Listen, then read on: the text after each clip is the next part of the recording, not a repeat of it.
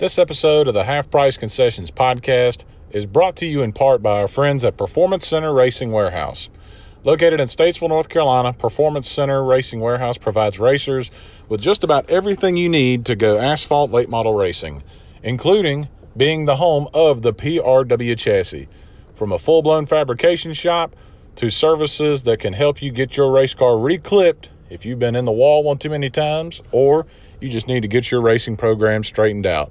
Give Roger Johnson and the folks at Performance Center Racing Warehouse the chance to earn your racing business by calling them today at 704-838-1400 and visit them online at performancecenter.com. That's PERFORMANCENTER.com.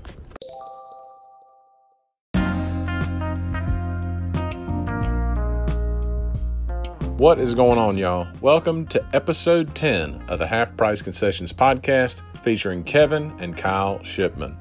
First and foremost, thank you to everybody and anybody who has listened to any of our episodes previously up to now, whether if you listened to them all or just one.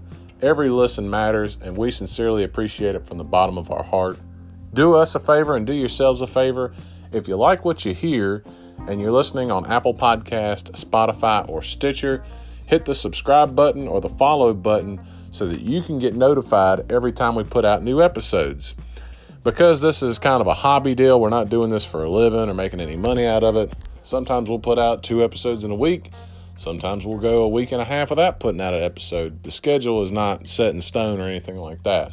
So you want to hit that subscribe button so that you can get notified every time we put out a new episode and you don't miss any of the cool stuff we talk about. And speaking of that cool stuff, first time in the podcast, we got 10 episodes before we got to it. 2 guests on this week's episode, Kevin and Kyle Shipmon. Kyle Shipmon is a 3rd-generation drag racer who I actually went to high school with over at Burlington Williams. His dad is Kevin Shipmon, who is currently the general manager at Piedmont Dragway and has been involved in drag racing for quite some time. We talk all things Piedmont Dragway. We talk about bracket racing, which is something that I still have a lot to learn about, but you'll learn a lot by listening to this episode. We also talk about Sonny Shipmon, Kevin's dad, Kyle's granddaddy, who kind of got the family into drag racing and actually made drag racing history as being one of the first African-American officials involved in drag racing, and is actually a member of the North Carolina Drag Racing Hall of Fame, which we get into that and so much more on this episode, episode 10 of the Half Price Concessions podcast. Kyle and Kevin Shipmon from Piedmont Dragway is coming your way here in just a few moments.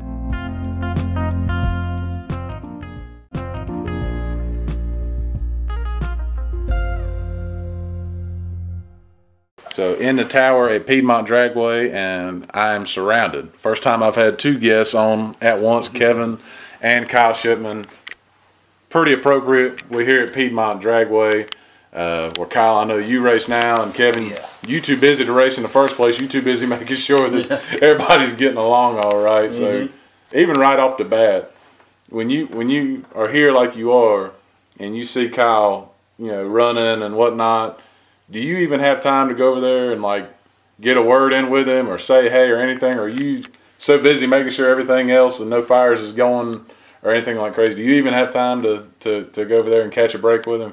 Yeah, sometimes we'll talk and like I'll watch him run, and I try to not get too involved because of the competition side. But if I see him, I think he's doing something stupid or going the wrong way, I might say, you know, hey, This might be something else you want to do, or sometimes just seeing another set of eyes. Because one thing he does that I'm real proud of is it's just him and our crew chief Don Powell. And sometimes Don can't make it, so he does a lot of it on its own when Don's not here. So he doesn't have anybody to look at the car from behind and tell him, well, it's done this or you lined up this way. So I'll say a few things to him and, you know, just give him some encouragement. And but I try not to ever talk to him about his opponents or anything like that, because I got a lot of you got a knowledge that no one else has. You right. See everybody. I kind of tell people around here, I'm kind of like your hairdresser. You know, where everybody else don't know what you got, I know what you got. That's a pretty good one. I know when to stay away, too, because he'll, you know, when I do something, I know what he's thinking in this tower. Yeah. So a lot of times I'll just stay in the trailer. Can you just like see his eyes peering? Yeah, and this is when he pulls the track manager card. I hear it over the intercom. Kyle Shipmon, please come to the tower. Kyle Shipmon. I'm like, oh man. Like you're back in school, you got to call the principal's office. I'm like, oh boy, what's going on? Yeah. As long as you ain't acting too big a fool, if you don't get in a big old fight in the water box or something crazy. You know what's crazy about that is nobody has ever tried me like that. You'd think it would kind of incentivize because they're like, well, what's he going to do? Well, there have been times where people kind of draw a correlation between my dad running the track and what I do here. There was a year where I was winning races. I won like, what, 5 or 6 races in 1 year. You won half of them. I won half the races in 1 year, and people just thought that he was somehow manipulating systems, and we got caught. He was prepping the track special for you. Yeah, but it's like, man, dude, at the end of the day, when we pull up, I got to beat you and you got to beat me. There's really no secret to what I'm doing. You know what I mean? A lot of guys caught on, and so it made me change my game up. But other than that, nobody's ever really, you know, as much as I begged them, hey, if you got a problem, come to me. Don't go to Pops. He's running the track. They don't seem to hear it. They don't seem to hear that. They just want to go and, you know, do a little track gossip. But that's what it is. You know what? It's all a part of it. But you know what? It's a pretty cool thing because I know a lot of guys, especially in my age bracket, that would kill to have something in common with their dad to talk about and stuff. Right. And you guys have that. Mm-hmm. And even though, you know, it's the other stuff we kind of poke fun of in light of, it's pretty cool you guys have something like this in common. Not everybody does. And not everybody lives close enough to where they can have. And it's not even just the driving and being a racer aspect of it. I'm learning the business, you know. I was brought into the business of drag racing before I was brought into actually drag racing. Yeah. So it's funny because I started out working here and then... What did you do? Well, it's a funny story. I would come, I still do the part-time DJing thing every now and again. Well, back then I just kind of started out doing it. I started getting these little CDs made from me from my aunt in Fayetteville. She'd send them to me and I'd play them and then, you know... Dad said, you know, hey, we want some music. So I'd come up here on Thursday nights after school. He'd pick me up, and I'd come up here and would just play music during, you know, the off times when there was an oil down or somebody had something happen. So whatever was going on, I'm playing music. Well, then I started off doing that. I'm like 14, 15 years old. About the time I turned 15, we pull up, and I'm thinking it's the same thing. And, this guy that used to work here named Johnny C comes up and he says, hey, you got to put Kyle in the water box. He's like, what? He's like, you got to put Kyle in the water box. Such and such quit. So the guy, the guy had quit that day. Yeah. And you remember, we went to high school together. You remember when we were that age, or at least what I was wearing, long baggy white tee, baggy jeans with sneakers and all that good stuff. Now imagine that kid in the water box telling cars when to start their burnout and all that stuff. But I started doing that, and then eventually I just kind of worked my way into being in the staging lanes, which, you know, to me, being in the staging lanes at a racetrack is one of the more important places you could be other than actually on the starting line. Is that where you're getting a good education? Yeah, absolutely. Get a good education. It helps out a lot because, you know, I said it a couple years ago, you know, when things break down on the racetrack and the things don't go my way, I can't come up to the tower and cuss out the man in charge because the man in charge. By the way, I'll see you at Thanksgiving. By the way, I'll see you, you know, tomorrow when you pick up my son or something, you know, like that. So whenever I go somewhere else, you know, it kind of helps to know kind of the basics of how people want a race to be run because, you know, if... You know, somebody who hasn't seen that side of it, they get called to the staging lane. Boom, that's the first thing they're doing. They're jumping in their car, they're taking off, and they're going to the staging lanes. Me, I'm going to sit back a little bit because that first call, homeboy, there's going to be 2 more. You know, exactly. Just sit back, take your time, feel it out, make sure everything's right.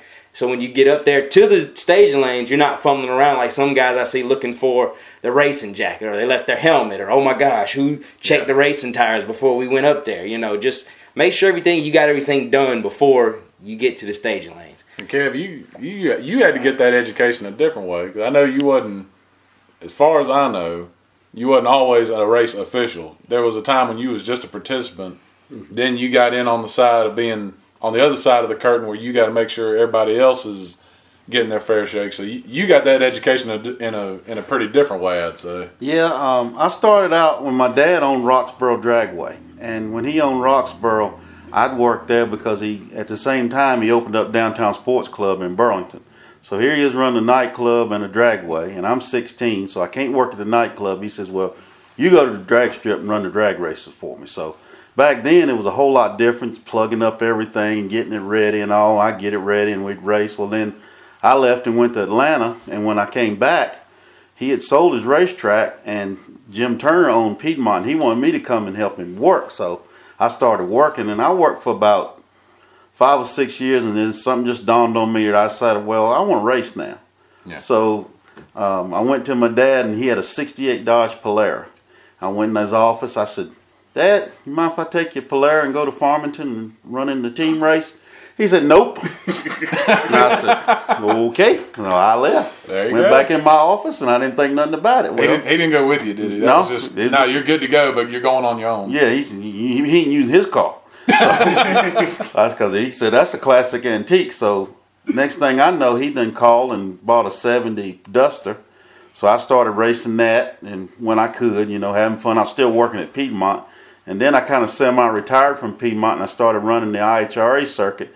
And Kyle was about 11 when we done that. We ran all over the country. We went to Michigan, Ohio, and everywhere. And back then, it was pretty fun. You know, we had good times, and I'd always say a race would break out about Sunday because it was a big old cookout and camping. Just a big old family reunion every weekend. So you weren't going to go hungry. You knew there was enough people there cooking. You weren't going with a side of drag racing every now and again. There's only one rule: bring your own beverage. Because I got hooked up with the guys from Louisiana one time, and I about died. The Cajun stuff was so hot. They had some jalapeno moonshine or something. God, it was so hot. I about died between the food and what they was drinking. I said, I ran back to the trailer to get me a Pepsi or something because they was about to kill me. Hey, that's good stuff though. Yeah, that's fun. We had some good times, and then after Dad passed away, I decided I really didn't want to drive no more. It's kind of drag racing is so fast, and things happen so fast that you don't have like in circle track where you say, okay, I messed up in turn one, I'll get him back on the next lap. You got thousandths of a second you're dealing with. And Kyle will tell you, if your head ain't there, you ain't going to win. And so I just didn't feel like I would, because when my dad was alive and I raced, you know, I was a wild card. I didn't bring nothing back but the steering wheel. I didn't care. Yeah. But then after I became the one of the responsible adult. The one paying the bills. Yeah, there you go. Yeah. And I was like, now I'm hearing every nut and bolt and rattling. And he'll tell you the first time he ever drove, well, he wanted to drive, and he said, Dad, I want to drive. I said, okay. And he didn't have no good schoolwork. Terrible grades. So I said, nope, can't drive till you bring me some good papers. So he came back, had some good grades. I said, okay, bring your helmet to the track. So we got here, and, you know, in drag racing, we do a burnout. Yeah. And then you pull up to the line and race. So he said, you want me to do a burnout? I said, heck no, don't do no burnout. Just drive around that and get out there and hit it. Yeah.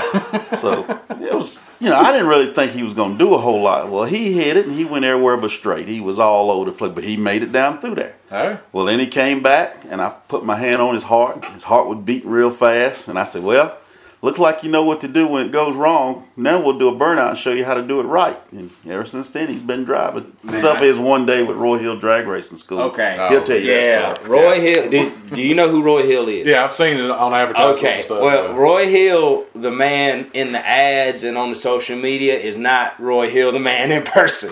Okay. Now, I saw a watered-down version. Yeah, very watered down. Roy is 120 proof. Okay. So... Basically what happens is I was like 16, and Roy Hill had struck a deal up with Kurt Busch, right? Yeah, the NASCAR guy. Yeah, with Kurt Busch at one point, where Kurt Busch, you know, he was trying some drag racing, didn't do that great at it. First go around, he was okay. Run pro stock, he did all right. He run pro stock, but it was... He was coming from a different world. Yeah, I mean, one race ain't enough to cut it. You know what I'm saying? I'd like to see him get at least 5 races. 5 races, you'll get it. It's easy money. But they had this Camaro that they were working on, and it was for Kurt Busch to race it, and something happened, I don't know, and if you know Roy Hill, he knows he gets fed up, and he'll just be done. Yeah. So they're working on this car, doesn't go right, boom, it's over, he's done. Meanwhile, 16-year-old me is sitting in the car getting ready to go make my run. And we have the blue blowers, the fan that cools off the radiator and the engine that sits in front of the car. And that's $99, by the way. It costs $99. There's the car owner over there telling me how much it costs. It costs about $12 now. But I know it's in front of the car. So I see Dad go to the front of the car. And in my mind, I'm thinking to myself, oh gosh, I'm in the car, I'm strapped in, I got to get this blower. So I'm getting ready to undo my seatbelts to go get this blower out of the way before I pull off. I see Dad go to the front of the car, dip down, and then walk back. So I'm thinking, okay, he just got the blue blower, no problem, I can pull on. I pull off, and I make it about up here to the tower. And I look in my rearview mirror, I see Dad, I see Roy Hill, I see two guys from Roy Hill's crew running behind me, flagging me down, waving their arms. Hey, stop right there, stop. They weren't coming to congratulate you. No. I stop, pull out, look, I done drug the blower all the way up. That's when Roy looked at me and he said, what's wrong with that boy? Well, no. and then I try, and then Dad comes to me, and obviously Dad is just One of my favorite commentator words is incensed, okay? Mm-hmm. He was incensed and beside himself, going after me, and I'm trying to explain to him what I just explained to you. Yeah, I don't think he wanted to hear your explanation. I'm 16, so it's coming out as all attitude. This is the first time I heard about this part. Yeah, I'm 16. This is all attitude coming from me at this point. Well, I guess Roy Hill heard it, and Roy Hill told Dad, basically, if I had a kid and he got out of that car and did that to me, he would not be driving anything anymore. So Dad basically tells Roy, you know, Jesus, take the wheel, have at it. So he comes over there, and Roy at this time is about 65 years old, and he challenges me to a game of slaps. You know, you put your hands up and you try to slap. Never play an old man in slaps. Man, he sits there, and he's talking to me, and obviously this is the edited version because... Yeah. You can think of the most Southern football coach cursor in America. Major League Cussing. And you will never be talked to the way I was talked to during that game of slaps. He's sitting there looking at me dead in my eyes and saying, come on, son. I'm a 65 blank year old man. Blank, blank, blank, blank. You can't hit me, blank, blank. And I'm just like, oh my God. And I can't hit him. No. I can't hit him. And he said, now what I just taught you was how to get in somebody's head in drag race. He said, you could be a good racer, but you just got to slow down and make sure you got everything right. And that goes back to what I was saying earlier about slowing down. And then after that, he took me over. He showed me how to do one of them big old pro stock burnouts where I'm going through 3 gears during the burnout. Dad's cringing because I'm winding the motor up. And I'm fine. And just basically got a free lesson in the Roy Hills Driving School, which is what people basically pay thousands of dollars to do. You know, and Roy probably's gonna kill me because I told this story, but it's okay. You know, I wouldn't. It would be the first time he got after me a little bit. See, you almost don't. From the outside, I totally didn't even think about how mental drag racing has to be because, like you said, Kevin, you only have X amount of seconds. You don't. It's not like circle track where you can miss a corner and you be like, "Well, I'll get it the next lap." You don't have any laps. You have that straight of asphalt to go hit, and you ain't got no time, so you got to. Is there a lot of gamesmanship? Did you do gamesmanship in your time? Oh yeah, I had one guy that I had beat him every time. He was good, you know. He's a good guy, but I was like in drag racing, you kind of say, okay, if you beat a guy like 2 or 3 times in a row, you know it's coming. Kind of like football, you know. You do. I done beat this guy, this team 5 times. I know it's coming. Well, this old guy, we run, and I went the opposite way on the head games. What I did was we were at Virginia, and we pulled in the staging lanes, and we were paired together for first round. And I didn't even say nothing. I'm down there messing with my car, and I know who I got, and I'm just ain't saying nothing. He looks at me, he says what he thought. He said, I'm going to get you this time, Shipmon. I said, okay, Ronnie, whatever you say. So in our kind of racing, you get a head start. So he was giving me the head start. Okay. So I took off, and we're running a quarter mile, so I got a little more time to think. I took off, and I was like, I didn't have a very good light. And then I see him take off in my rearview mirror, and he's coming. And in our kind of racing, if you run too fast, it's called a breakout. Yeah. So if you catch somebody, you got to slow down a little bit to make it tight. You gotta give something back. He didn't give nothing, but he went by me like a house. He freight trained me, basically.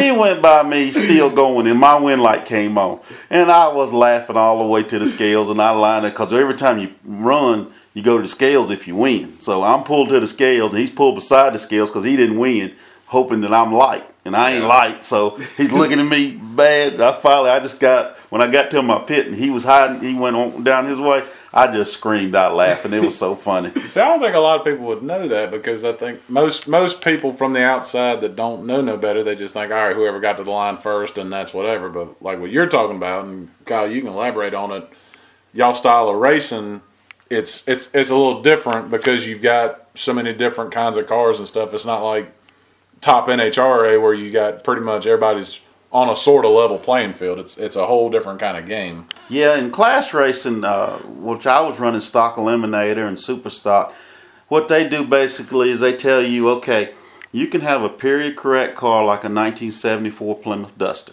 And they say back in 1974 the Plymouth Duster came with a 360 engine, a 340 engine, maybe a 318. Well, they say you can have that engine. You can modify it to our specification. You got to have the same carburetor, and then they take the factory shipping weight and make you weigh a version of what the car's supposed to weigh. Mm-hmm. And then they tell you what kind of time it should run. If they say, okay, that car should run an F-stock automatic, it should run 1250. So most of the time, if you've done anything to your car, you can run probably a half a second under. If you're real fast, you can run a second under. Well, what they do is if you have to run another car that's in your class, you run heads up, which is first one to the finish line wins. Yeah. But if it's another car in a different class, that's when you get to do this, what we call bracket racing, where you, like I might dial 11 flat, say I can get there in 11 seconds, you say you can get there in 12 seconds. I'm going to give you a 1 second head start and try to beat you to the finish line and not go under 11. It's kind of like going to the gas station and saying, I ain't got but 20 bucks, and don't look at the pump, and pump until you think it's at 20, and let off. You got to take an educated guess. Right. Yeah. Mm-hmm. That's what we do. Not to say. And it gets to the point where, you know, a lot of the best drag racers, the best bracket racers, there ain't no guessing to it. You know, it's just like in round track. If you go to a certain track, you see the same guys dominate at a certain track every single time. Yeah, no one wins out of nowhere. Right. You know, they do their homework. They've got it ready. As soon as they get to that track, boom, they're ready to go. Same thing with us. I've got countless logbooks. Can't find them all, but I've got a bunch of logbooks back there with specific weather, humidity, temperature, even down to water grains, which I don't even know what that does to my car, but I've got the information wrote down, how much water grains and vapor pressure and barometric pressure and density altitude and all this stuff, and then boom, it tells me exactly what I ran in that same weather. So if I come in up here next year in 2020 and I fall into a day where it's 69 degrees Fahrenheit and 79% humidity, 30.03 barometric pressure, I can go to that book and say, okay, boom, this is what my car is supposed to run. And if everything's right, which generally it is because it's a very low maintenance thing I'm doing, I got it. And I go out here and it's going to run within 1,000th of the number. You know what I'm saying? So it's quite the scientist. Yeah, it's a lot of number crunching, a lot more into it. You know, that's why I always say, you know, I have no problem with heads-up racing. I have no problem with grudge racing. I have no problem with no-prep racing, street outlaws, whatever brings eyes to the sport of drag racing. Yeah. You know what I'm saying? That street outlaws thing seems to be the latest kind of kick. And you know, I compare, he'll tell you, you know, because we talk a lot about the business side of drag racing too. I compare, you know, this is an entertainment thing. You know, when you think about it, it's sports entertainment. Yeah, it's just like everything that's turned into nowadays. It's just like wrestling. You know, I'm a huge wrestling fan, so I go down the list. I say, listen, I said, back in the day, you had your Coco Beware, and you had your Hulk Hogan. Is that the guy that had the parrot? Yeah, that's the guy with the parrot. Yeah. And then you had your Junkyard Dogs, and then coming on up, people said, hey, we want something different. So you bring on the Attitude Era. So now you got your Stone Colds, you got your Rock, you got your Triple H. So then people say, hey, I want something different. Boom, here comes ECW. Yeah. Right now, ECW would be the Street Outlaws because they're basically hated by everybody. I don't know why. Like I said, you bringing money to your racetrack, I'm all for it. But the purists don't like them, but the TV viewers love them. Like when I have street, I've had a street outlaw, a couple of the personalities here. One year we had Doc and Monza.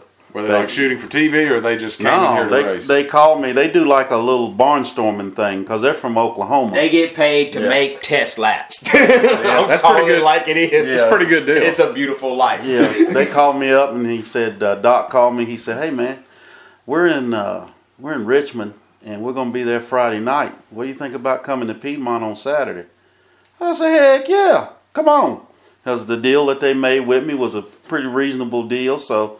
I really, gate-wise and everything, I had prepared myself for maybe about 2,000 people. Man. What did it end up being? Oh, we had about 4,500. Good. They were lined up to the golf course and past the fire station. I showed up, and I said, "Hey, so what kind of security we got?" And him and the other guy sit here, and they go, "Well, we don't need no security." I was like, "Do what?" And he's like, "We don't need no security." I was like, "Dude, I've literally been all over this town, and all I've heard is about Doc and Monza coming here." And we actually raced that night in the 749 category because they had other races going on. Biggest field, we had 40 cars. Man, wow. I started my burnout in the burnout box, and when I started my burnout, there were so many people I couldn't even see the guys taking off in front of me. Like some, it sounds like something out of Fast and Furious. Man, straight, oh, it was. Oh, it was. And look, when it was like the Red Sea part. When I started my burnout, those people would open up. And then just go on through. I'd go on through, and then I'd look behind me. They'd close right on in.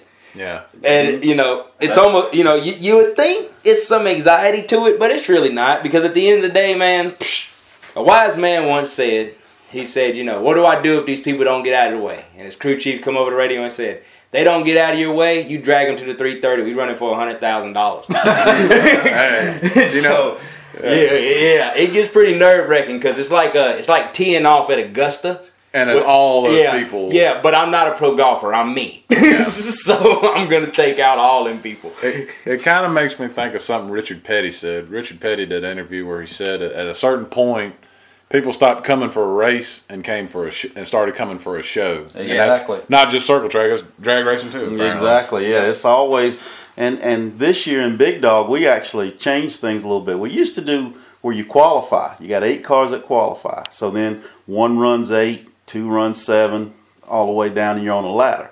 Well, we changed it up this year. We did a little Street Outlaws thing. We said, okay, the 8 qualifiers, bring them up to the starting line, and we're going to draw chips. Okay. And so number 1 might run against number 2. Happened several times. 8 might run against 7. So, like, if you're number 8 qualifier and you've been struggling, you don't have. You may not have to run that number 1 guy who's the baddest one here. You might get lucky and run somebody else. Now I don't know if I'm gonna do that this year or not. Did they not like that too much? Oh, they loved it. They did. See, I would think they'd be like the purists and be like, "Oh, that's not the way you do." Some of them the purists were, but the drivers were like, "Well, you know, we got to run them anyway." So, and it actually turned out in the favor. We had some pretty good drama. The race before the last one, there was a guy leading the points, and he had a dominating lead. And he ended up qualifying where the guy right behind him had to run him first round. Well, Brian Schrader won the race. So now he's leading the point. So we get to the last race, and Burlington's Travis Harvey is in second place. And he comes to me, he says, "Kevin, the only way I got a chance of winning the championship is I got to draw Brian Schrader first and win the race." And he said, "What do you think Brian will do if I just call him out?" I said, "He's going to look at you like you stupid. He's going to run you." Yeah. Well, you know what happened? He drew him. Lo and behold. And they had to run, and it was the best run of the year. Travis won that round, but ended up losing the race. So, Brian still won the championship, but it was pretty cool. Just a little ad for you. If you want to see all that, there's a video on NC Pro Modder. Look up NC Pro Modder on YouTube and Facebook. That story he just told, there was a whole video for it. See, I got fascinated... A second ago, you was talking about this notebook that you have to have for the weather temperature, the temperature, the humidity, all that stuff. Well, let me ask you this. Yeah. If someone comes in here, like if I brought someone to Big Dog that's never been to a drag race, right, and they look out there and they say, "Oh, you just going in a straight line." I got the weather part, but as far as like when you come up on the track, what are you having to look for as far as the track conditions that affect how you have to fine-tune your race car? Like, well, what are some things you look at? For me, and Dad can elaborate more on the guys with the big motors and the pro mods and the big dogs and stuff like that. For me, it's more about tires. as far as, you know, when you're bracket racing, I've been beat by a car that runs 520s and an eighth of a mile at 117 mile an hour. I've been beat by a Dodge Neon that runs 65 mile an hour and an eighth of a mile. So as far as bracket racing is concerned, it's not really, you know, what you can tune to the weather. For me, the track condition is everything. Because I run a small tire. You know, you hear guys talk about big tire versus small tire. I'm a small tire guy. Is that like a little closer to what you would drive on the street? Yeah, it's not. Right now I'm running a 9.5-inch tire. It's still slick. Yeah, it's a slick, but it's 9.5 inches. Basically just because, you know, if we wanted to do some cutting and welding and whatnot, we could get a bigger tire, but right now the big tires ain't going to fit under my car. It's not really a problem, but, you know, when you come to Piedmont, and this is not a plug or anything, this is just the honest truth. When you come to Piedmont, you know your car's going to hook. You know, Leon on the starting line and my dad and his guys do a great job of, you know, during downtime, they drag the track. They're always making sure everything's the way it's supposed to be. You see guys coming up here walking on the track, making sure it's good. You can hear their shoes sticking to the track, and that's good. For a small tire guy, that's great. Not going to name any names, but I've been to other places where you see the tractor one time before you start running, and then you don't see it again. He's gone for the night. And he's gone for the day. And, you know, when you've got a big tire, that's not a problem because that big tire, it gives them more room. It can compensate. It can compensate for the lack of, you know, traction there is on the track by the time the sun goes down. But for you, it's everything. But for me, I have to start taking into account, okay, have they drugged the track? If you got somebody with you, you know, this is when it's good to have somebody with you because even though I'm great by myself, I'm even better with somebody with me because somebody who's with me can go up there on the track. You'll see guys walking around on the track on the starting line. They kind of plant their foot to get a feel. Yeah, to see where that traction is. And there have been times where, you know, we get up there and there's absolutely nothing up there. You know, so then that gets relayed back to me, and depending on where I'm at, if I'm at the pits and somebody's been up there, which never happens because we're never that coordinated. Now you got to be in the lane. Yeah. Well, so if I'm back in the pits and I can get that message, hey, there's no traction up there, they ain't drug it, there's nothing going on, I'm on a small tire, okay, maybe I can add some weight to the trunk to load up the back half of the car. I did not know y'all could add weight. I thought you just had to make weight. No, so I can. Me, see, I don't get into all that. We move weight around is what we do. Okay. Yeah, we move it around. It's a weight distribution thing. You know? You don't have that in no other racing. Everybody else, it's you got to meet a total weight spec and a left weight spec and a kind of a ratio. Yeah. I did not know that y'all could. Well, you could kind of to play with how the track is. When you get into more sanctioned racing, when you get into NHRA and IHRA and actually running those sanctioned races, yes, you have to weigh a certain thing. Big Dog, I'm pretty sure, has to weigh a certain thing. Mm-hmm. The kind of racing I do, the weight doesn't matter. You know what I mean? Because at the end of the day, if I'm running 749, I got to be the first one to the finish line without going under 749. Doesn't matter how I got there. Just can't have no nitrous. Can't have this. A little specific rules. You can have nitrous? Yeah. Oh, we ain't worried about that. Well, now we know something else to buy in the off season. I'm not getting no nitrous because we're going to blow it up the first chance we get. So then, you know, or maybe, you know, 7 flat where, you know, now you can add a throttle stop, which is just a whole nother podcast in itself to talk about that kind of stuff. But for me, it's all about the tires. You know, the traction. You know, I can take some air out of my tires and run them at a lower pounds. Raise them up if I think I got a whole lot of traction. Add weight. Just line up differently. That's as far as I go on the fine tuning. There really is no real fine tuning. Mm. When you get into the bigger classes, that's where that. Yeah. Well, the thing about the only bit of fine tuning I really do as far as the engine is concerned. We do what's called index racing, which we leave like a heads-up tree. So it's 3 ambers. It's boom, boom. It's a pro tree, just like you see on TV. Boom, boom. There we go. And then we leave at the same time, but you got to be the first one to the finish line without going under 7 flat or under 749, which is what I do. We do have some things in the engine going on. I'll say we got a restrictor plate. It's an adjustable one. We get that to a certain turns that we like it depending on the weather. So I might go back and look at the weather and say, okay, we had this weather last year around the same time, and we put 10 turns into it. We close it off 10 turns. see what we got. Okay, we might be a little fast, we might be a little slow. If we're a little fast, we'll open it back up a little bit more, maybe a quarter turn at a time. If that doesn't, if we're too slow or if we're too fast, we'll come back and say, okay, we'll add some weight to it or move some weight around. We might even throw a seat, a passenger seat in there. Who knows? It just depends on what's going on. Yeah. Yeah. You're getting a first-class education. Man, I did not know all this stuff. It's a job, man. It's a job. That's what I think. See, the difference between round tracking and, you know, I don't understand the wedge tape thing. Yeah. The grill tape and the wedge and all that stuff. I play with the track bar. Yeah, and I'm like, dude, how you can adjust a car that much in 10 seconds? You ought to go see a dirt light model. Man. they got 100 adjustments on that thing. I'm into round tracking, man. Yeah. I love it. I really do. We watch it every Sunday, but I don't have the time to go to like Ace Speedway anymore. You know, I used to go there all the time. I took the, I did the Richard Petty driving experience. Was that fast enough for you? Oh yeah, I hadn't been that fast in my life. Cause most of the time my car runs like 125 and a quarter. Which my thing is when you leave the starting line, it goes up in the air. That's where you get your thrill. Cause I'm doing big wheel stands. He does big wheel stands. That's where it's fun.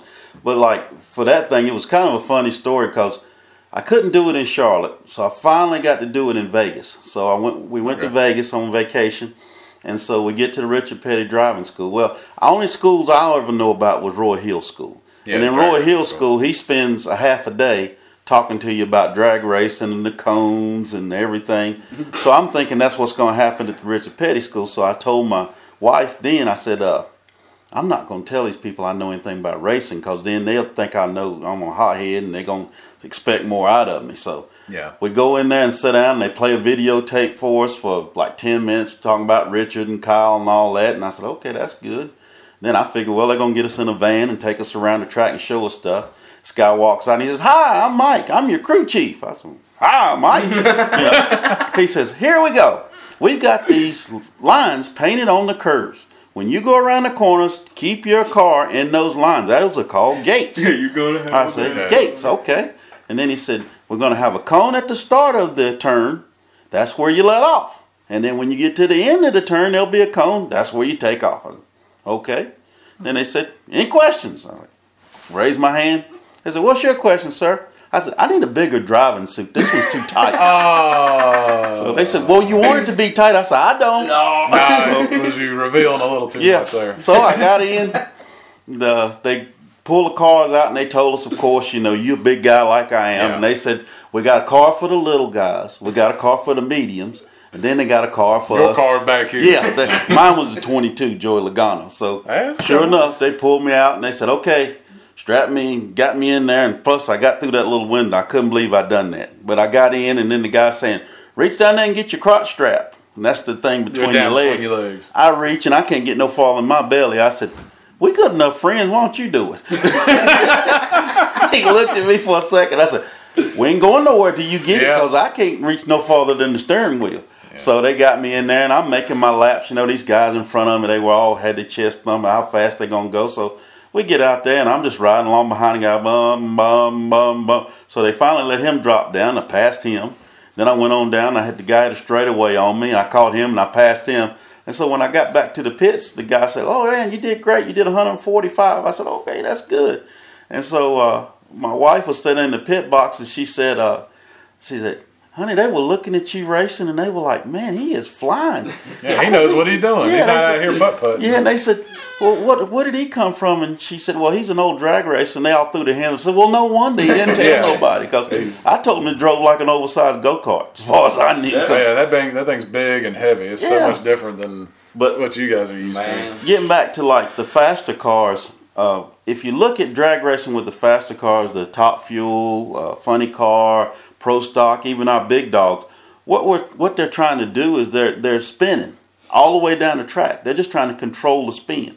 It's a controlled spin. When Kyle runs his car, it dead hooks. Bam, it's gone, and it's going to not spin. If he spins, it's a problem. Yeah. These guys want to control that spin, and the way they control it is by their computer and how much timing they put in it or take out of it, when to throw the nitrous to it, because they'll put like two kits on it. When they say kits of nitrous, that means extra horsepower like Fast and Furious. They'll do two of them before the 60-foot light. Jeez, that's quick. Yeah, they go bam, bam, and it's on. Yeah, because half track. What's half track? Half track's 3:30. Yes, I mean by 3:30 they got everything they got turned on and even more. 3:30 they just basically cruising. Mm-hmm. It's a good time from there. I mean, cruising in a matter of perspective, but yeah, they just they turn it all on as soon as they can, and then you got the blower cars which don't have nitrous, but they can kind of ramp their power up a little more of a progressive type of thing. So everybody goes out there, and it's gotten to where now. The big money in racing, even on the local level, like Big Dog, is your crew chief, because you got to be able to drive. Driving's important, but then you got to have that man that knows how to get on that laptop, because everybody out there now has a laptop, and they got all the wheel speed sensors, they got drive shaft sensors, they got G meters that measure. I mean, G. It sounds like NASA. It is basically. Basically, they're rocket scientists, and they sit there and they figure all that out, and then they put a tune-up in it. And then they save that tune-up, and that's their good tune-up. They might, like you hear on Street Outlaws, A to B tune-up. Then they got that killer tune-up that they think they need so they can win the race. So it's kind of like the sport has changed so much from like when my dad raced. It was all about just getting down the track. Where now in the faster categories, the faster you go, you actually do less. He does more with a slower car than those guys do that are going 3 seconds. I actually shift. Mm-hmm. Yeah, that's another thing. Those guys it shifts automatically, right? They got the clutch that engages, and they stagger how it engages. I basically made my mind up that I will shift the rest of my life, because the one time I got into a car, well, there's three different cars I've driven. Well, four. We had the old 74 Duster. Which one, the blue one? No, the orange one. That's a 74. 74 Duster. I drove that when I shifted 3-speed automatic, right? Yeah. So then we go, and I'm in the car I am now, which is the same thing, 3-speed automatic, no clutch, none of that stuff, because that's way too much work when you got all this other mess going on at the racetrack, right? Yeah. So the other two cars I drove was a car, we busted up ours one time, and a guy named Ken Myrick loaned me his. It's a Datsun. And, I asked him, I said, okay, I'm coming from my car. It's a 3-speed automatic. You got to stall it up, and then you got to let it go, and then you got to hit first shift while the wheels are in the air, and then you got to come down, then hit second shift. Now you're driving. Well, I come up to him, and I'm like, hey, man, just which one's first gear? He said, oh, well, I usually put it in drive. And I was like, really? He said, yeah, just put it in drive. And I said, okay, well, put it in drive. And I said, well, I get out there and I put it in drive and it takes off. Boom, I'm not shifting. I'm like, oh, this is just too easy. Well, I run like a half a second off the number. So I said, hey, man, where do you stall this thing up? You stall it up right before you leave. Yeah. You're pegging. He said, oh, well, you see them two pieces of tape right there? Now, these two pieces of tape were in between the 2 and the 3. Okay? That doesn't seem like much. So this is all that RPM, and I'm just like, yeah. He said somewhere in between those two pieces of tape right there, he stalled it up, and I should have won that race, but I can't remember. So I think it rained or something. Yeah, it got rained out. So then the next time I come back and broke up another car, because we're racers, we're always breaking something. Rico Extreme, Rico Garner, who's one of the announcers here, and he does a lot of grudge racing and stuff like that. Basically a legend in these parts. He's been here about forever. He's a legend in these parts. I raced him when I was 16. It's crazy. Yeah. He loaned me one of his cars, and he said, hey, all you got to do is put it in gear and just go. It's going to shift itself. I was like, okay, well, I done had all kinds of trouble. I done busted up my race car. I come out here in a street car trying to make a lap. I'm leaking water out of the mufflers of my street car. So now I'm basically done. And they're like, oh, well, why don't you try Rico's car? I was like, all right, fine. So I get up here. First thing that happens, tore the transmission out of it. When I was on the starting line, all in the same day. So ever since then, I was like, yeah, you know what? I'm probably just going to end up shifting until I get to like unless I'm like top fuel or something like that. Then you're doing it for a living. Yeah. You would have been happy. I remember watching, I don't know which one it was, but they did kind of some older footage of Pro Stock, where it was not a single shifter, but it was like they were reaching up and they were pulling down on the dashboard. That's the Linko. Yeah, you sound like you'd have been happy with that. Oh, I like Linkos. Linkos are great. They have them when you go to those NHRA races. They used to have them set up where you could just try them out, and I'd sit there all day and just be pulling shifts because it was just a great time. They just lined up. It's a big old like I don't even know what to call it. It's like a big metal shoebox sitting beside you, and there's about 5 or 6 levers right here, and as you're going down the track, they're all side by side. You're just pulling them, bow, one after the other, boom, and then here comes another one, boom, and it's that would be a wonderful time. I always thought those were just the super coolest. Yeah, now the NHRA Pro Stockers, they do like a, they still have to shift their cars. Yeah. And it's a ratchet type shifter, and they're turning those cars like 10.5 RPMs, kind of like Formula One, where Formula One cars are turning huge. But I just wanted to get on the subject of we talked about the VHT and making it sticky. It's so funny to me to hear, like, I listen to a lot of satellite radio and I listen to NASCAR. And to hear them talking about VHT, I want to call so bad because they call it track bite or glue or goop or whatever. Yeah, I call PJ1 it PJ1. PJ1 is seems to be what they call it. But see, it used to be called VHT. That's why I get that name from, because I'm old school. But yeah, it is PJ1. But it's so funny. Like, they were talking about Texas, and they said Chase Elliott wrecked because he waited to get up in the glue too soon, and it was still slit. And like I got a guy that's been here 30 years that could fix that problem for him real quick. Right now. Yeah, they like one guy got on and said, well, nobody been up and then drag some tires on it. And, and then people drag racing have been doing this for how many years? Yeah, they had no problem with us. NASCAR and the NHRA are going to get together here soon. And you're gonna see on a NASCAR track. You're gonna be, mark my words. All you're gonna be seeing this at Daytona one time. They're gonna throw that PJ1 or at Bristol, and you're gonna look up and you're gonna see this tractor with 4 big tires, slick tires on the back of it, rotating the wrong way. And you're gonna text me a bit, and you're gonna be like, Kyle, what is that? I'm gonna be like, that's the NHRA and NASCAR right there. Where's my tickets? It was going to come together eventually. Oh, it's going to happen. It's going to happen. They played around with that years ago because the company we get our fuel from, VP Racing, they've had what they called a lane choice thing where some of the small short tracks would use it. And see, I guess because Bruton Smith owns all of those tracks, he's the one that came out with the fact that, we're going to go to Bristol and we're going to spray some of this stuff on it. Everybody was like, well, what is this sticky stuff? Well, it's been used in drag racing for years. But see, the thing about it is you can dilute it and make it pretty much whatever you want to make it. Like we dilute it during the summer. We'll dilute it like 50-50 with alcohol. And that makes it, because when it gets hot, it gets real gooey. Yeah. But then when it gets cold, it gets hard. It's like almost like a paste. I've seen this with indoor go-kart races. Right. They use something to that effect. Mm-hmm. So you have to make sure you have the right mixture, and we use some stuff that I'm going to have to go buy soon called MEK, methyl ketone or something. You're using too big of words for me, Mr. Shipmon. I just go to Sherman Williams and say, I want some MEK. And that stuff, what it does is it softens the rubber. So in the wintertime, we use MEK on the track, and that softens the rubber, and then we can still race in like 40-degree temperature. Oh, yeah, pretty cool stuff. Makes it cool. But drag racing's got like a small, I wouldn't say a cult-like fan base, but no, we're not as big as drag racing. But I mean, it's NASCAR and circle track, and I'd love to get the kind of people that come to Ace Speedway on a Friday night to come. Like we grind it out here. And one thing about our sport that we can do that I don't know of any other type of form of racing, you can come here on Thursday night from 6 o'clock until 9 o'clock. You can bring anything you want and race. And I've been here over 30 years. I have seen snowmobiles.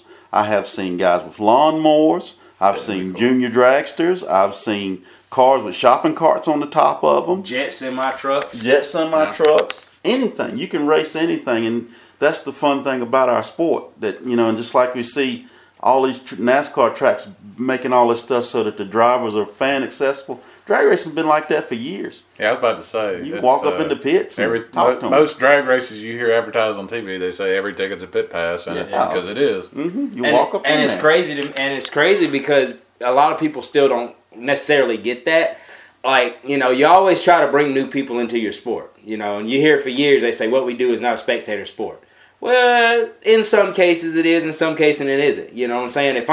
If I got a brand new friend of mine that wants to come to a drag race, I could bring them to a Sunday bracket race where there's literally 3 people in the stands, or a bunch of cars just making laps.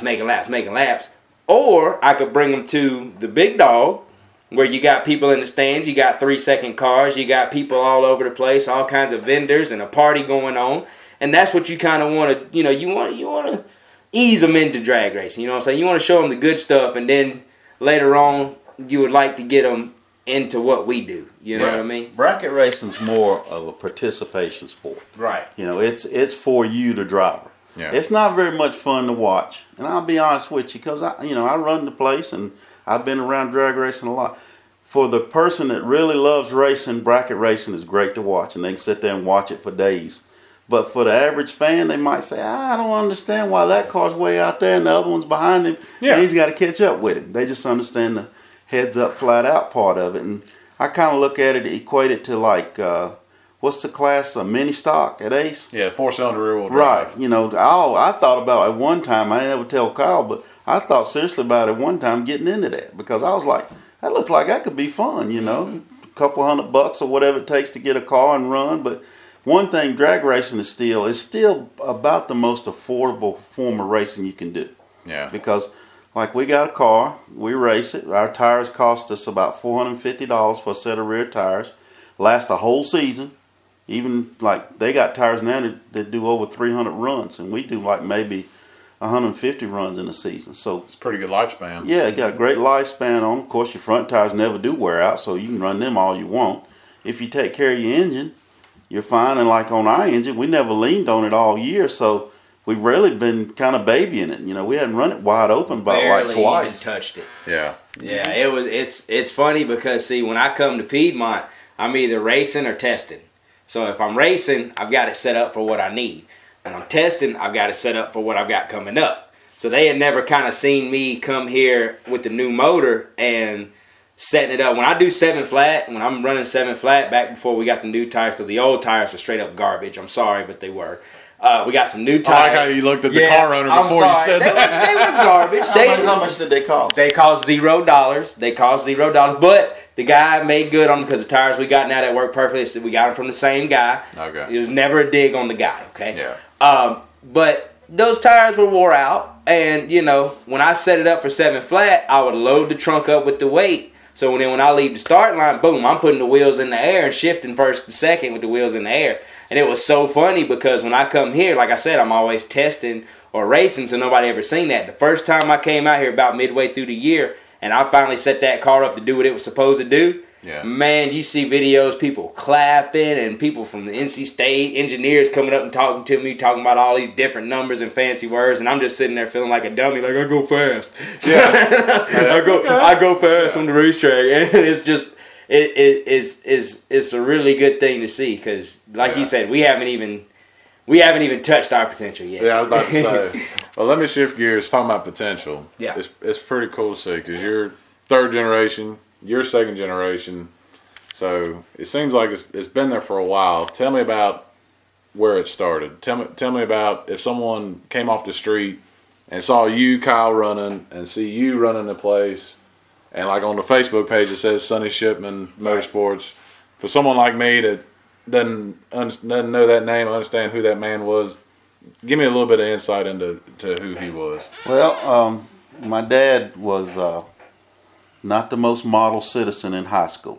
He would go to other high schools to visit my mom and any other women he wanted to, and he was bad. And the teacher and the principals all realized that. But he had a mechanical ability. He knew how to work on cars and stuff, and he loved racing. Well, what do you do when you got a kid that loves something but you want to keep him somewhere else? Get him somewhere to do it. Right. So that's what they did. I don't know how many people they did it to, but they actually bought him a race car. We've still got that car. It was a front engine dragster, and they told him, they said, Sonny, if you will come to school every day and stay in school and do your work, we'll let you work on this car, and then you can race it. And so they had like a automotive tech class or whatever. And so that's where he said he got started. He became a model citizen. His main job was to work on his race car, keep his lessons going, and keep the school buses going, because back then the schools were integrated, and a lot of times the black schools didn't always get all the good parts. Yeah. So he'd go and like ride with the school class to Raleigh for like a field trip which he wasn't even in the class, but he was there to keep the bus running. They needed somebody to work on it because they couldn't depend on a friendly person being there to help them. So he'd take the bus and ride with them. Like one time, I think they said the bus driver told him, said, Sonny, we ain't got no brakes. And he said, well, just get it over to the curb. And they were close to wherever they were going. And he said, y'all go ahead and go do your thing, and when you come back, I'll have it fixed. So he worked on it. So that's where he started. And then he'd come to Piedmont and race. And back then in the day, they tell him, say, if they had some fancy people racing like Ronnie Sox and all them, they might say, Sonny, you can't race today. We can't have nobody like you racing. We just, you can't race today. You're not the right color. So, jeez. But he loved it so much that he'd come and watch. He was so enthusiastic about it. Well, Ronnie Sox and all of them took a liking to him, and then they'd let him do stuff for him, and he'd hang around their shop. And he started getting more and doing more things with racing, and then he went to Chrysler and moved up the ranks, and Chrysler actually gave him parts to run cars, and he ended up being a manager of a professional team called Brooklyn Heavy. This was a guy out of New York who owned the race cars, and he hired Herb McCandless to be his driver. And Dad was like the team manager and also made sure driving the truck and stuff to the track. So him and Herb was real good friends, and they toured all over the country racing. So he got into that. And then I don't know if I'm going forward or back, but no, after Brooklyn Heavy got done, Heavy had to go somewhere and stay for a while, if you know what I mean. Yeah, he needed to go pay a debt. Right, pay a debt. There you go. So Dad and them got to racing on their own. He had a 68 Barracuda. He raced an A modified. Well, Dad would race, and he went to these big races, and like he went to one, and there was 3 cars left in the race, only down to 3. Dad's car's running great. The other 2 guys have got problem with their cars. It's obvious he's going to win the race. He's going to win a national event, the biggest thing you can win. It's a big deal. Gets in his car, tries to crank it, that old Hemi said, rump, rump. Oh, no. So it was a stick car. So he told the guys with him, he said, hey, man, give me a push. So they gave him a push, cranked up. Goes up to the starting line of the race. The official stands up there in front of him and says, cut it off. Dad has to cut it off. Oh, says, now crank it up. Dad said, well, you know it ain't going to crank. It ain't crank back there. He says, well, you're out. And they said, well, why are you throwing me out? He said, because you're not allowed push starts. Well, the rule book says no push start, but what they meant was not having a vehicle behind you to push you. Didn't say anything about a couple guys giving you a push and it jumps it off. Yeah. So he did that, and he got upset, and he chased that guy around with a water bucket, the official, and tried to beat him up. I can't say I blame him. Yeah. I mean, he got cheated. Yeah. Well, then it got worse.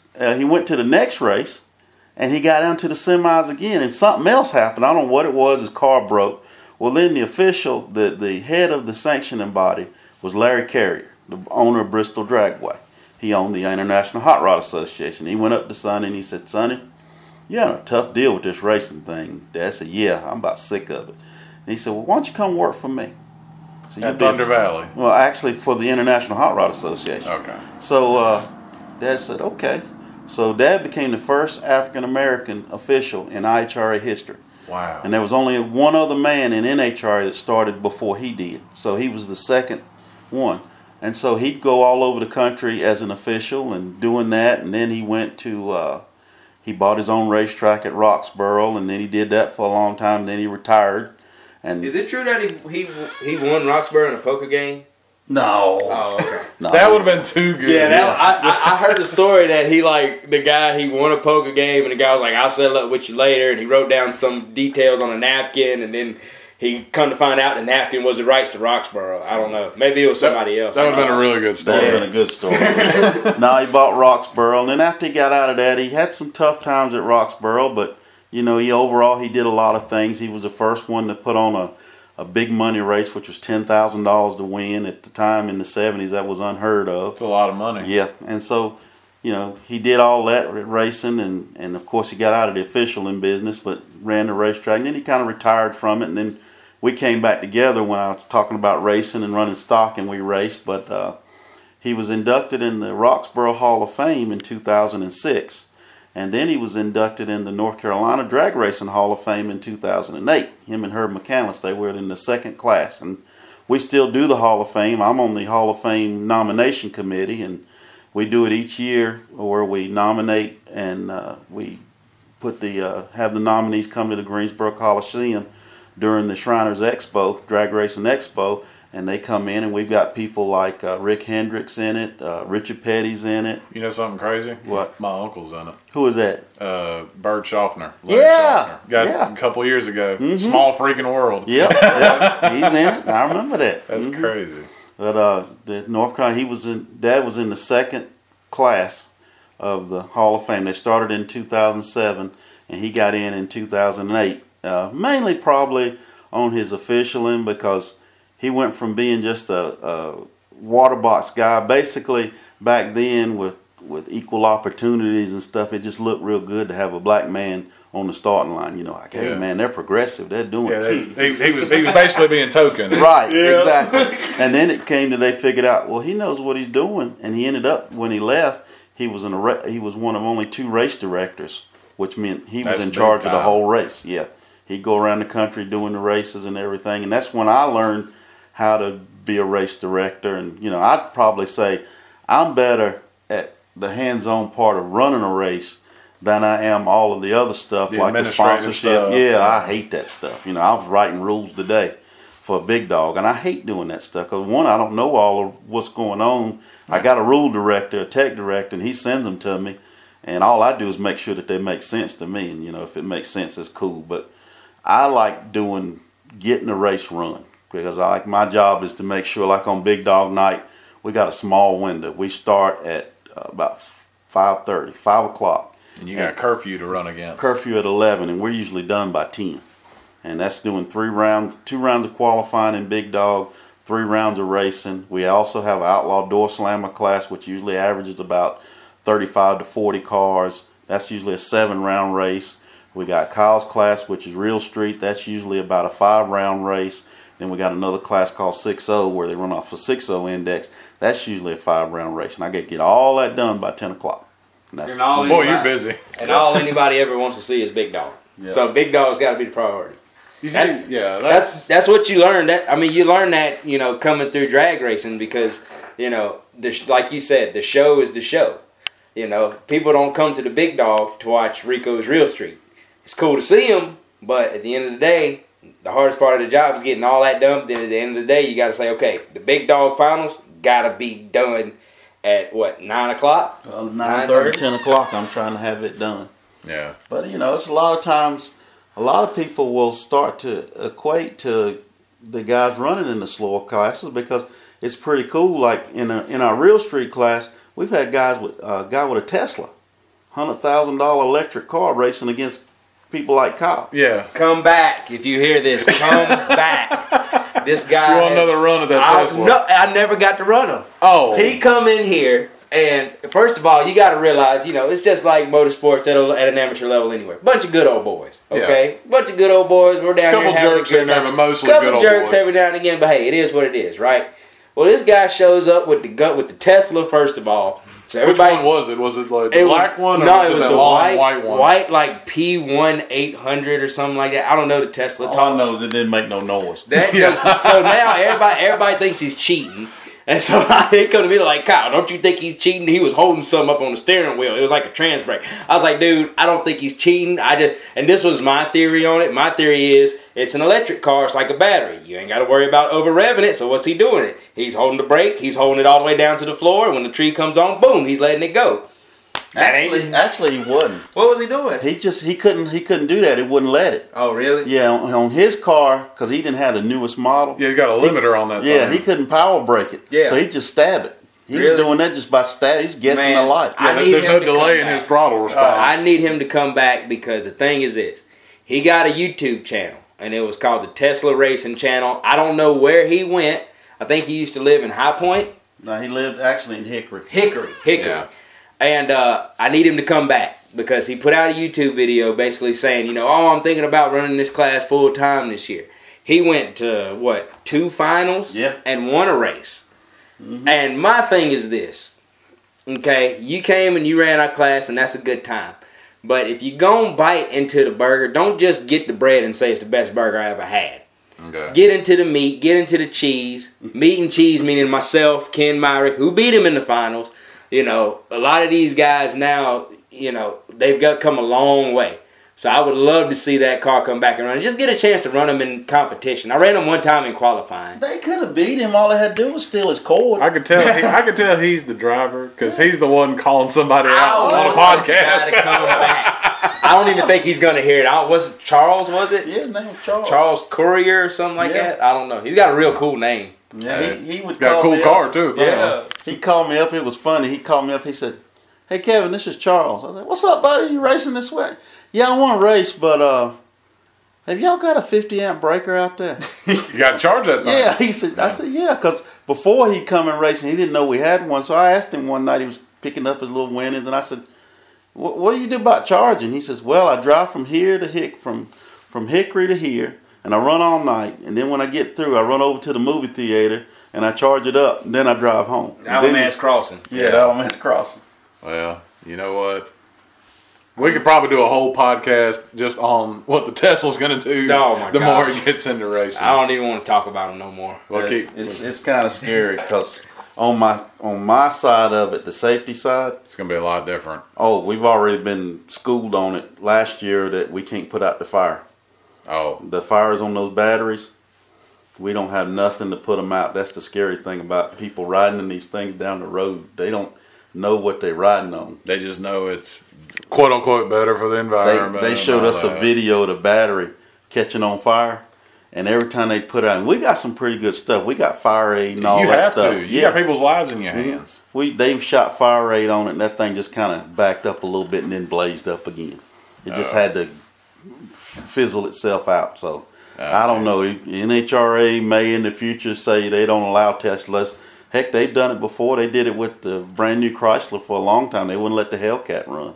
Yeah. Because we've got some street production cars that come here, and they'll run. We've got a rule now, because it used to be we said the rule was if you ran quicker than 7 flat, you had to have a roll cage. And guys wouldn't come because they're like, man, I don't want to cut up my car. It's too fast. You know, it's a brand new car. So now they've changed the rule to where we can let them run 640s. And then usually they can't run much faster than that without, and they say you can run at least 640 with a street car. So we got people driving cars in off the street and running that fast. And what it is I was born in 1964, so I didn't get to see that heyday. But there was a heyday back in the day, like in the early 1960s, where you could go to the showroom and buy a car right off the street and go race it. And see, it's like that now, again, with the Copos and the Cobra Jets and the drag pack cars from Mopar.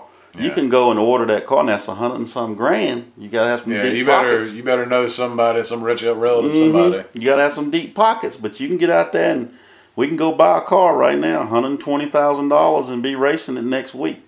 And you know, it's kind of like it's good to know that you can do that because the manufacturers are getting back into it, and that's cool. That's one of the cool things about it. And it brings more racers, like he said, to that real street class. We grew.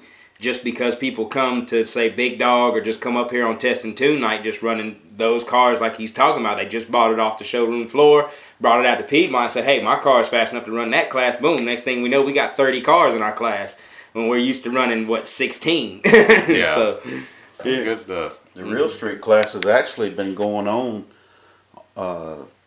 It's only, besides bracket racing, which has been here for years, a Big Dog was started in 1996, and I think Real Street started in 1998, and those are two classes that are still going strong. The longest running. Those guys are still running the same car that they ran back in 1998, still running. Might have just painted it, that's all. Well, man, if nothing else, if nobody knew about, if they didn't know about drag racing before this, they just got a whole lot of education. Oh, yeah. And come on out to Piedmont. Yeah. Come watch you some. Come out to Piedmont. Go follow our Facebook page. I'm not really big on Twitter and Instagram and stuff like that. Yeah, maybe when I get a little bigger and I got some help to run all these social media pages. You got a kid now. Now you can put your kids' fit up on Instagram. Well, when he gets old enough, he's going to be much more tech savvy than I am. Yeah. So he's going to take care of all that. But Facebook page, Sonny Shipmon Motorsports. On Facebook, go give us a like and a follow. We got GoPro videos of me in the car. Lucas Oil. We got to give a shout out to Lucas Oil. Hooked us up with a sponsorship. Tom Bogner.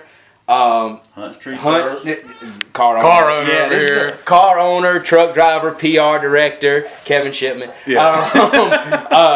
Hunt Tree Service Incorporated. Is there anybody? Sloan Racing Engines. Maybe I should just point the mic toward him. Yeah, Sloan Racing Engines built my motor for me. Roy Hill Drag Racing School. Piedmont, take it away. He's about got it all, you know. We got some fine partners with us that help us out in this sport. And the biggest thing I always say about this sport, round track, and a lot of things, I break things down into two categories. There's want to and have to. Yeah. Okay. You have to buy your insurance. You have to pay for your house. You have to go to the grocery store and you got to get food. You want to go to the racetrack. So in my sport, and it's a want to sport, I got to do things twice as good because it's a want to. Yeah. You know, you got an extra $20. Are you gonna spend it on buying an extra pair of shoes, or are you gonna come to Piedmont and watch Big Dog? So I better be good enough to make somebody want to come out here. And like I tell them all the time, you had a lot of things you could have done with your time and your money, and you decided to spend it at Piedmont Dragway, and we greatly appreciate it. And if Kyle Shipmon ever gets some T-shirts, they're spending on a T-shirt. Yeah, I'm gonna get some. I'm gonna get some made. I gotta hit up my homegirl Amanda. She's like in LA right now or something like that. So I always told somebody, I said, when I get enough orders for them, then I'll make them. I'm not just gonna be out here selling them out of the trunk of my car. Hey, I got race car parts to go buy. I ain't got time. You have to buy race car parts. I had a guy on Facebook message me about getting an autograph. Yeah. So I'm gonna start. I'm probably gonna get a PO box or something and get some hero cards with me posing with my helmet. There you go. Just do the high school senior pose. Yeah. Yeah. I'm a drag racer. It's not gonna be in my fire suit. I have a T-shirt on. It's all good. That's a funny story. I'll let y'all go. But we were in Michigan racing, and we got there late, and we were at a national event, and so the guy parked us in the pro pits right beside of him. Okay. So I'm sitting there, and Dad went somewhere off, and he comes back. And he sees me with a Sharpie in my hand. He says, "What are you doing?" I said, "I'm signing autographs." He said, "You're a stalker." "I'm signing autographs." I said, "I don't know." Yeah. I said, "I don't know why I'm signing autographs. People are coming up to me and wanting me to sign." Well, I didn't figure it out until then. I was in the pro pit area, so I was signing everybody's T-shirts. There's people walking around with T-shirts with Kevin Shipmon and I crate motor on. Yep. Just whatever. But that was pretty funny. Top 10 driver in the world in 2001. 2002 top 10 driver, rookie of the year nominee Kevin Shipmon. He humbles himself. Yeah. I'm not humble. I'm good. You know what? I think that's a good note to end this one on. Absolutely. I think this is gonna be good. I appreciate y'all taking time out. Have us back anytime, man. We'll bring some people better at drag racing than I am. They're gonna be time. You're fine. we'll get you next time on the Grudge Game. They got a whole Grudge side of. But you have to beep them out because they do a lot of. I got the explicit content tag for that. We'll get the censor bleep app on our phones for that one. They ask for W-2s and everything. They want to see how much money you make before they race you and all this stuff. It's pretty funny. Yep. We'll need a whole hour for that one. Yeah. Yep. Thank you, guys. All right. Thanks a lot. Thank you for listening to yet another episode of the Half Price Concessions Podcast. Please help us out and subscribe to us on Apple Podcasts, Spotify, or Stitcher, and be sure to give us a rate and review if you can to let us know how much you're enjoying our episodes. Thank you for listening and have a blessed day. And don't forget, you can also listen to episodes of the Half Price Concessions Podcast without downloading the apps. Just go to www.anchor.fm/HPC Podcast. Thank you, and have a blessed one this time.